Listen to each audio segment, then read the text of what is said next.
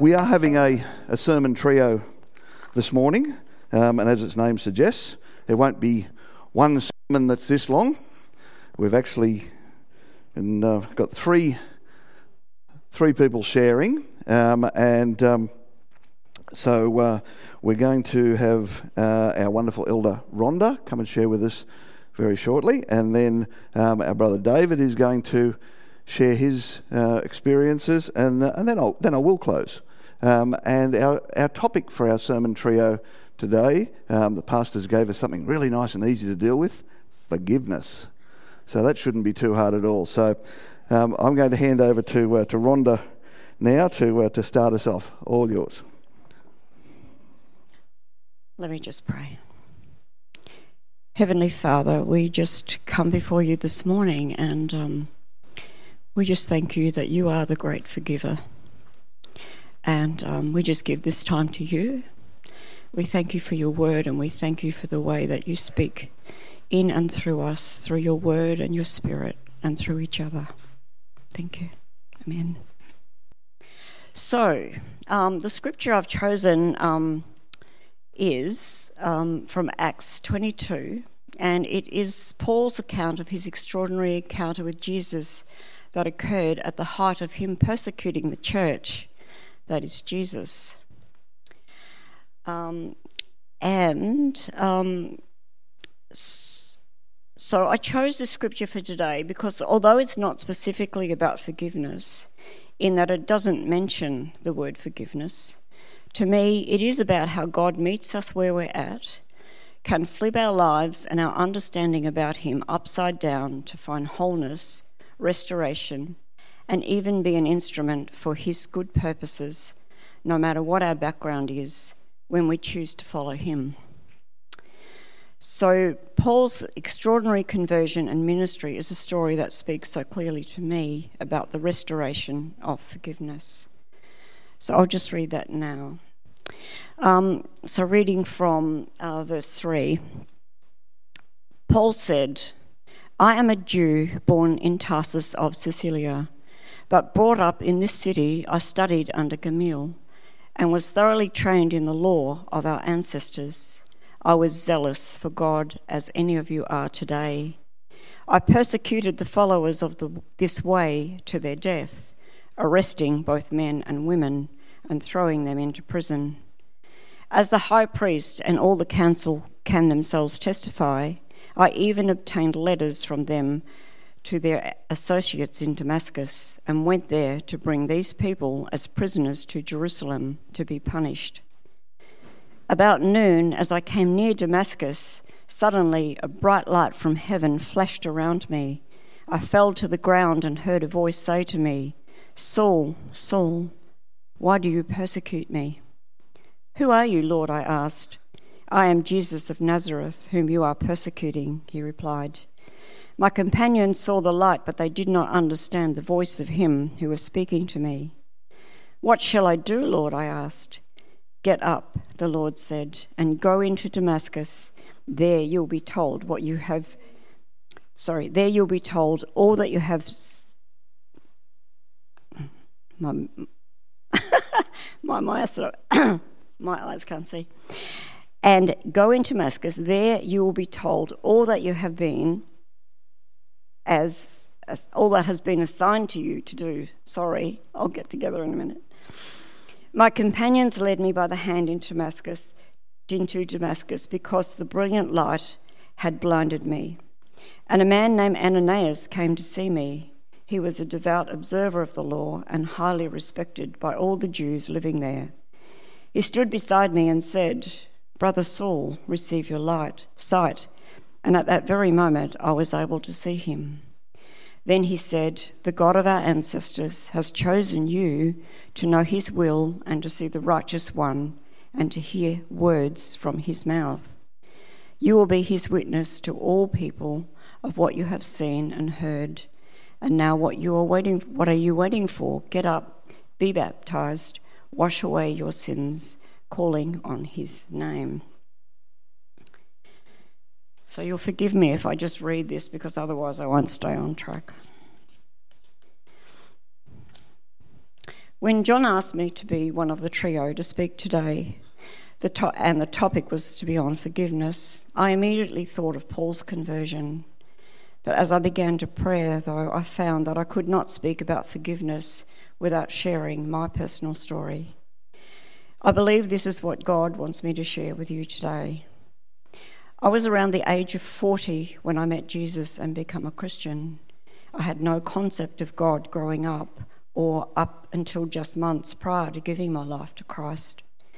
I had 40 years of baggage for God to deal with. By baggage, I mean a lot of past pain and deep hurts, as well as consequences of poor choices. In giving my life to Christ, I understood I was forgiven, in part only, as that was just the beginning of my journey to knowing our holy, just, all loving, and merciful personal God, who cares about every detail of our lives. I had much to learn, and it was going to be a long journey to my healing and wholeness. In giving my life and my heart to Him, I told Jesus I wanted all of Him. I had no idea of the journey that God had planned for me. This very fir- the very first thing God impressed upon my heart was that if I was to experience all of Him, I had to learn to give Him my everything. I was forgiven, and now, therefore, I must also forgive. I couldn't be made whole while I harboured bitterness. He first wanted to heal me of a very painful hurt and injustice from my childhood. God met me just where I was at, harbouring hurt and resentment. He knew my heart and what I needed to learn. From around the age of about three or four years old, my teenage uncle who lived with us had begun to sexually abuse me. These horrible, horrible encounters went on for a number of years until my parents found out. This atrocious thing had a huge impact on how I saw myself growing up and then into adulthood. I felt ugly, unloved. I had very low self esteem. I wanted to be invisible, and so I learnt to wear the mask that said, I'm okay, as I struggled with wondering if I was ever loved. My talk is not about that today. I have shared this with you to demonstrate the enormity of what God was now asking me to do.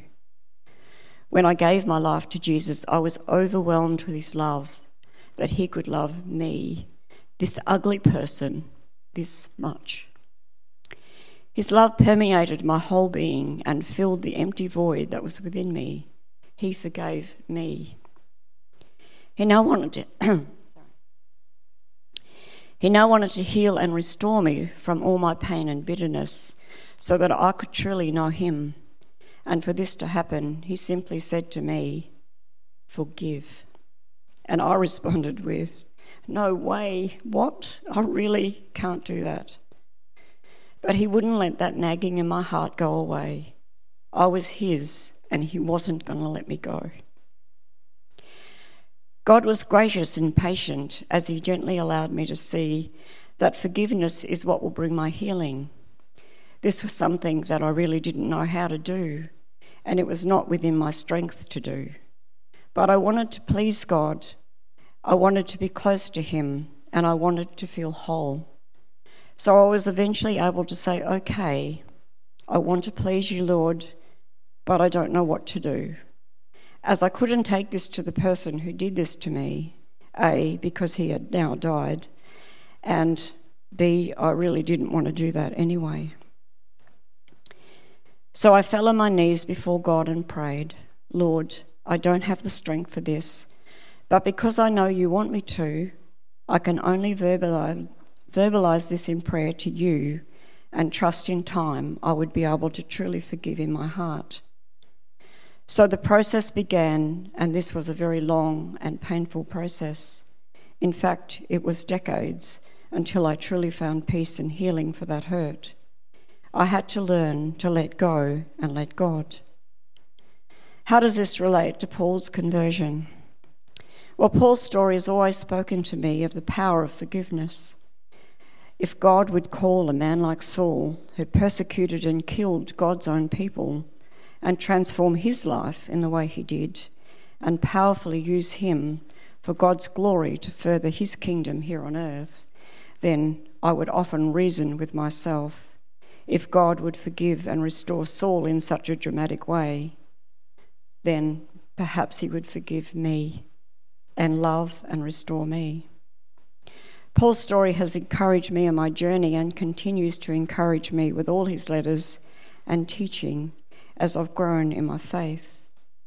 The more I trusted in God's goodness to me and understood the enormity of what God, the Father, Son, and Holy Spirit did and went through for me to receive His forgiveness, I was then able to allow His grace to flow in and through me to forgive. Sometimes the journey is a long one. We know God has the power to do anything, and He can heal us in an instant. But what will we learn about his character in that? He is all powerful, but he prefers to work with us, in us, and through us, not over and around us.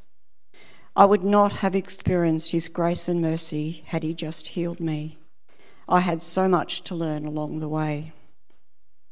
I am forgiven. I am loved. I am restored. And while I don't face the harsh life Paul was given, I know that whatever pain and heartaches I may face, I know Jesus' presence, love, and grace are always with me. We all have weaknesses and make mistakes. Romans 3:23 tells us, "For all have sinned and fall short of the glory of God." But God sees our heart. He wants us to be whole and restored and filled with his joy. He wants to forgive and bless us with His presence as we walk in a right relationship with Him and with others. And when we remember God is holy and it cost Him everything to bring us into a right relationship with Him, we are now covered by Jesus' righteousness. How can we not bring our everything to Him? He not only wants to forgive us, but He also wants us to forgive each other and sometimes we even need to forgive ourselves. Forgiveness is very important to God. In fact, every detail of our lives is important to God. And if it's important to Him, then there is a reason. He loves us and wants us to be whole and walk closely with Him. Forgiveness brings restoration. My life testifies to this. The change in me was to once be a person who hid behind the I'm okay mask, striving to be a better person to win God's favour and to be liked and accepted by others in my strength alone. The person I am today is someone who seeks to please God simply because I know Him, and therefore I know how much He loves me, and I know His presence lives in me. Only God has the power to forgive our sins and restore us so that we can live in a right relationship with Him. I know God has changed me. My life no longer resembles the life I once led. He has also been so gracious as to use me in ways I never dreamt of. He is a good, gracious, and merciful God.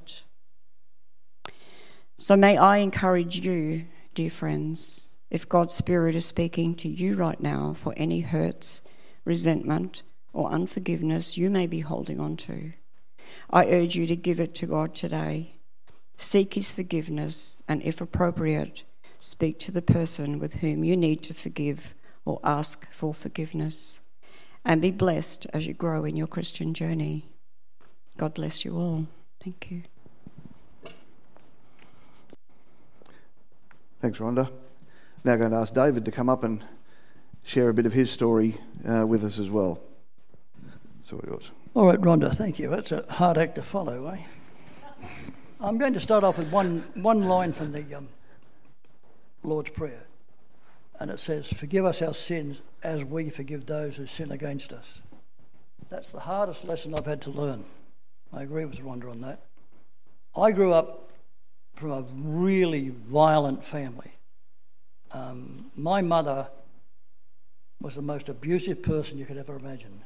She was violent, angry, and also I was an illegitimate child. She had an affair while my father was away, and that's how they treated me. They called me a bastard. I'm sorry to say that, but that's exactly what I have to say. Um, all my life, I was brought up with this. I didn't know what it meant even.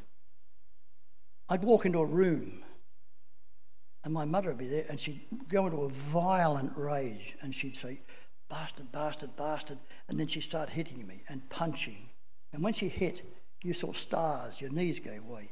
And this was how I was brought up. And I, I, I learned to hate, honestly. Hate was in me. I just, and anger, I became a very angry person. I couldn't understand love. it didn't exist. Then, anyway, this is how it was for 17 years. Then I joined the army.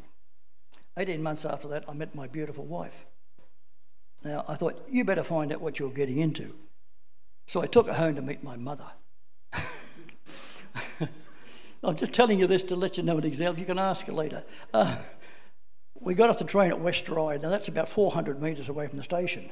And you can hear my mother screaming at the children. Now, poor old Beverly, she still says to this day, if I knew that's where it was, I wouldn't have gone down there. she did, and anyway, we've been married 61 years, thank the Lord. Um, you know, two years later, we had a little beautiful baby. And then we thought, I hadn't had any religion in my life, nothing. There was no Bible, no talk about God, nothing. And I thought, well, I better do something about this child and give it a chance that I never had. I started going to church and I tried to be a Christian. Oh, yeah, I wanted to be good, you know. But I wasn't happy. I really wasn't happy. I still had this hate in my heart.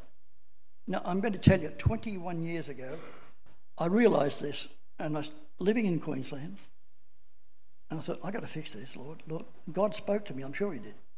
I flew down to Sydney. I went to the graveyard where my mother was buried, and I stood there and said, Mum, I don't hate you anymore. I forgive you. Now, that was a moment in my life I think I really became a Christian because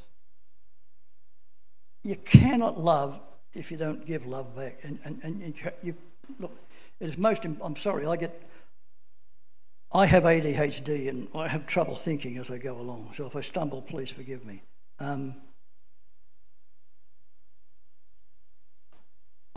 sorry, this, this gets me when I do this every time. Um, you know, you've got to sort of it's just, I can't explain how I felt until I did that. It was just, I was trying to be something I wasn't. You cannot be something you, you can't be what you're not. You've got to fully give your love to God. And I, will have to finish now, but I'll, I'll finish with this. If you forgive, forgiveness will flow through to you. And once you get that, you've got peace, in your mind, and, and, and life becomes a bed of roses, I can tell you. Thank you. That's it. Thank you. Thanks, David. That's um, really, really hard um, story to share, I'm sure, but uh, we, we certainly benefited uh, from that. Got to put the goggles on. It's interesting how these sermon trios work. The three of us are given a topic and we prepare independent of each other. And I can only describe it as one of those God moments when these they sort of come together with links between them. Uh, the differences and the similarities between Rhonda and David's stories um, make them unique, but share a commonality uh, of God's faithfulness uh, in forgiveness and His teaching of us about forgiveness. And it's interesting that David shared from the, uh, the Lord's Prayer. Well, I, I too have been pondering the Lord's Prayer in recent days, and specifically the correlation between the Lord's Prayer and Psalm 23. As I was reading these two passages, I could see certain things that, that lined up. Our Father who art in heaven, the Lord is my shepherd. Give us this day our daily bread. Lots of stuff about tables and goodness and cups that are too small. Lead us not into temptation, walking through the valley of the shadow of death. There's a couple of points on why those ones link up. Scripture tells us that the wages of sin is death. Temptation is not sin, it's only a shadow. And the second one is if my bit of advice to you is if you find that you are walking through the valley of shadow of death, don't stop. Keep walking. You'll get to the other side of it. The temptation will pass. Deliver us from evil. I will fear no evil. And then we've got all the little bits at the end there. For thine is the kingdom, that's the house of the Lord. Power, anointing my head with oil. There's two sides to that. Firstly, Samuel anointed David because God had given him the power and authority to identify to all Israel who would be their king. And then David received that, that authority and power in the anointing. The glory for his name's sake. Then the one that was really, really difficult. Forever equals forever. They're both in there. Then I got to forgive us our trespasses or forgive us our sins. Now I'm a bit stuck. Where, where is forgive us our trespasses in Psalm 23? Where does Psalm 23 mention forgiveness? Everything else is there, so it must just be hiding. So, to go on our search for forgiveness in Psalm 23, we need to understand what David, the former shepherd, was meaning when he said, The Lord is my shepherd. It occurs to me that, as a generalisation, we may look at the Lord's Prayer and Psalm 23 as kind of two sides of the one coin.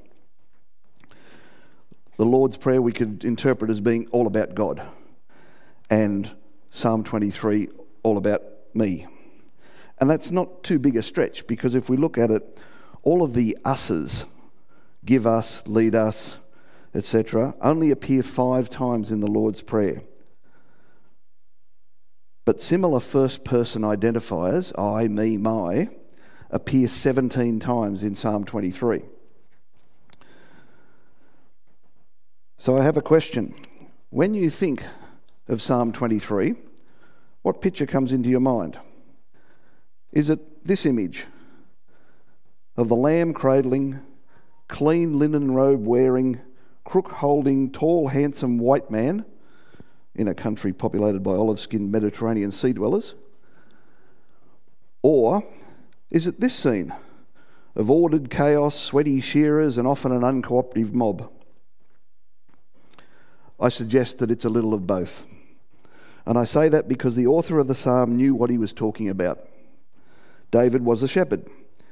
He chose his words with a clarity that can only come from personal experience. David fully understood the relationship between shepherd and sheep. He was well aware that he was not making a declaration of provision, position, and promise of the future and well being of the sheep. The Lord is my shepherd is one of the strongest statements of submission dependence, and dedication that you will find in the Bible. Let me put it this way Have you ever had an, accountant, an encounter with a young child, and when you have asked or told them to do something, and they respond with, You're not the boss of me? Well, the Lord is my shepherd, is David saying in no uncertain terms, God is the boss of me. Just as the sheep says to its shepherd, David is saying to his Lord, I accept that you have ultimate responsibility for my security and well being. Nothing that I own is of any value to me, not even the wool on my back. My future is no longer mine to determine, but yours. If you are in any doubt about who is the decision maker in the statement, The Lord is my shepherd, come down to the sale yards on Tuesday and observe the process. In all my sale days, I'm yet to see a sheep look around and go, I'll have that farmer, thanks. So that gives us our picture of submission to the authority of, of God, our shepherd. How does that play out in terms of forgiveness? I'm reminded of an old joke about a Sunday school teacher asking class what they needed to do in order to receive forgiveness from sin. There was a bit of silence for a while. So he asked again, What do you need to do in order to receive forgiveness from sin? And after another few moments of silence, one little chap at the back of the room put his hand up and went, Ah, uh, sin? to understand forgiveness, we need to understand sin. Well, I believe both concepts appear in verse 3 of Psalm 23. He restores my soul. What does this have to do with sin and forgiveness? This is where you're going to have to indulge me a little bit. Whenever I don't quite understand what it says in, in English in the Bible, because it wasn't originally written that way, I go back and have a look at the original language. And so we'll have a look at the Hebrew words that are used for restores and soul. Restores is shub. Literally, to turn back, to turn away, often referring a returning to a starting point. And soul is nephesh. That's literally a breathing creature, broadly used in a figurative sense to describe an inner person, their appetites, desires, purposes, and goals.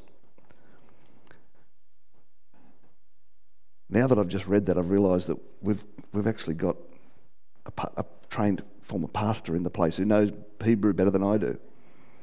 Feeling a bit nervous now, David. I should have just told a story. Let's start with soul. What is our soul? What part does it play in our overall makeup? Scripture tells us that God is spirit and that we are made in the likeness of God. If God is spirit, then it follows we are spirit. Unlike God, we are bound to this earth for a time, so He created a vehicle for us to navigate this world, and we call it our bodies. So each of us can say, I am a spirit and I live in a body. That covers who we are and how we get around on the earth, but not how we interact with our world and with each other. I believe that's where soul comes in. There is a consistency among biblical writers that our soul is a combination of our mind, emotion, conscience, and will. It is not who we are, that is our spirit, but it is how we interpret ourselves and how we display ourselves to others. Our soul can think, feel, and do many great and wonderful things, but it is also can also be the source of evil, big and small. When we extend a, hand, extend a hand of care, when we show another that we love them, when we choose to lift our voice in songs of praise to God, it is our soul that drives these actions. Equally, when we sin. The intent to commit that sin is born in our mind, emotions, conscience, and will, in our soul. So, on to our other word, restores. The turning away or returning to a starting point. I recently read a news article from some time ago, and I think it well illustrates what this word means. January 17, New York Sun. Train carrying propane derails in Queens. A train carrying thousands of gallons of propane gas derailed at a New York rail yard on Tuesday, prompting nearby businesses to evacuate the area. Officials said the train derailed around 9am when the operator was backing the 10 car freight train into Metropolitan Train Yard. Officials speculated that the train may have gone too far, causing one of the cars to slip off the tracks.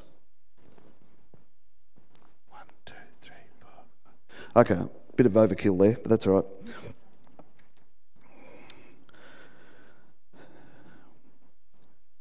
No leaks were reported from the car, which reportedly was holding some 30,000 gallons of propane.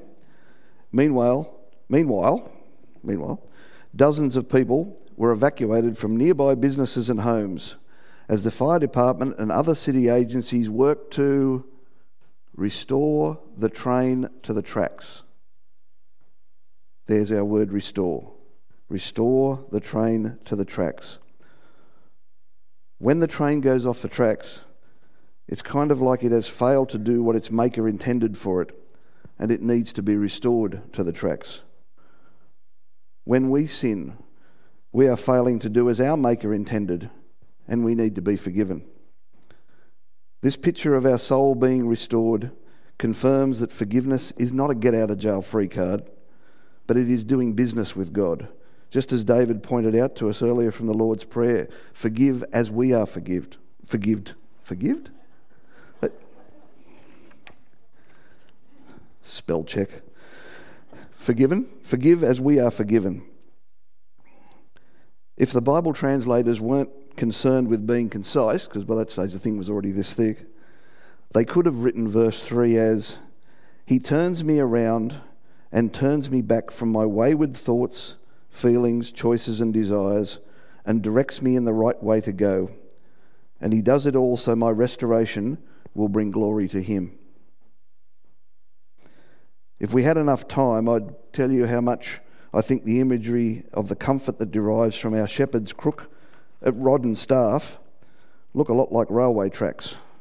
But we don't have time for that, so let's sing instead. I'll invite the music team back up again and we'll, we'll sing a, a final song for today.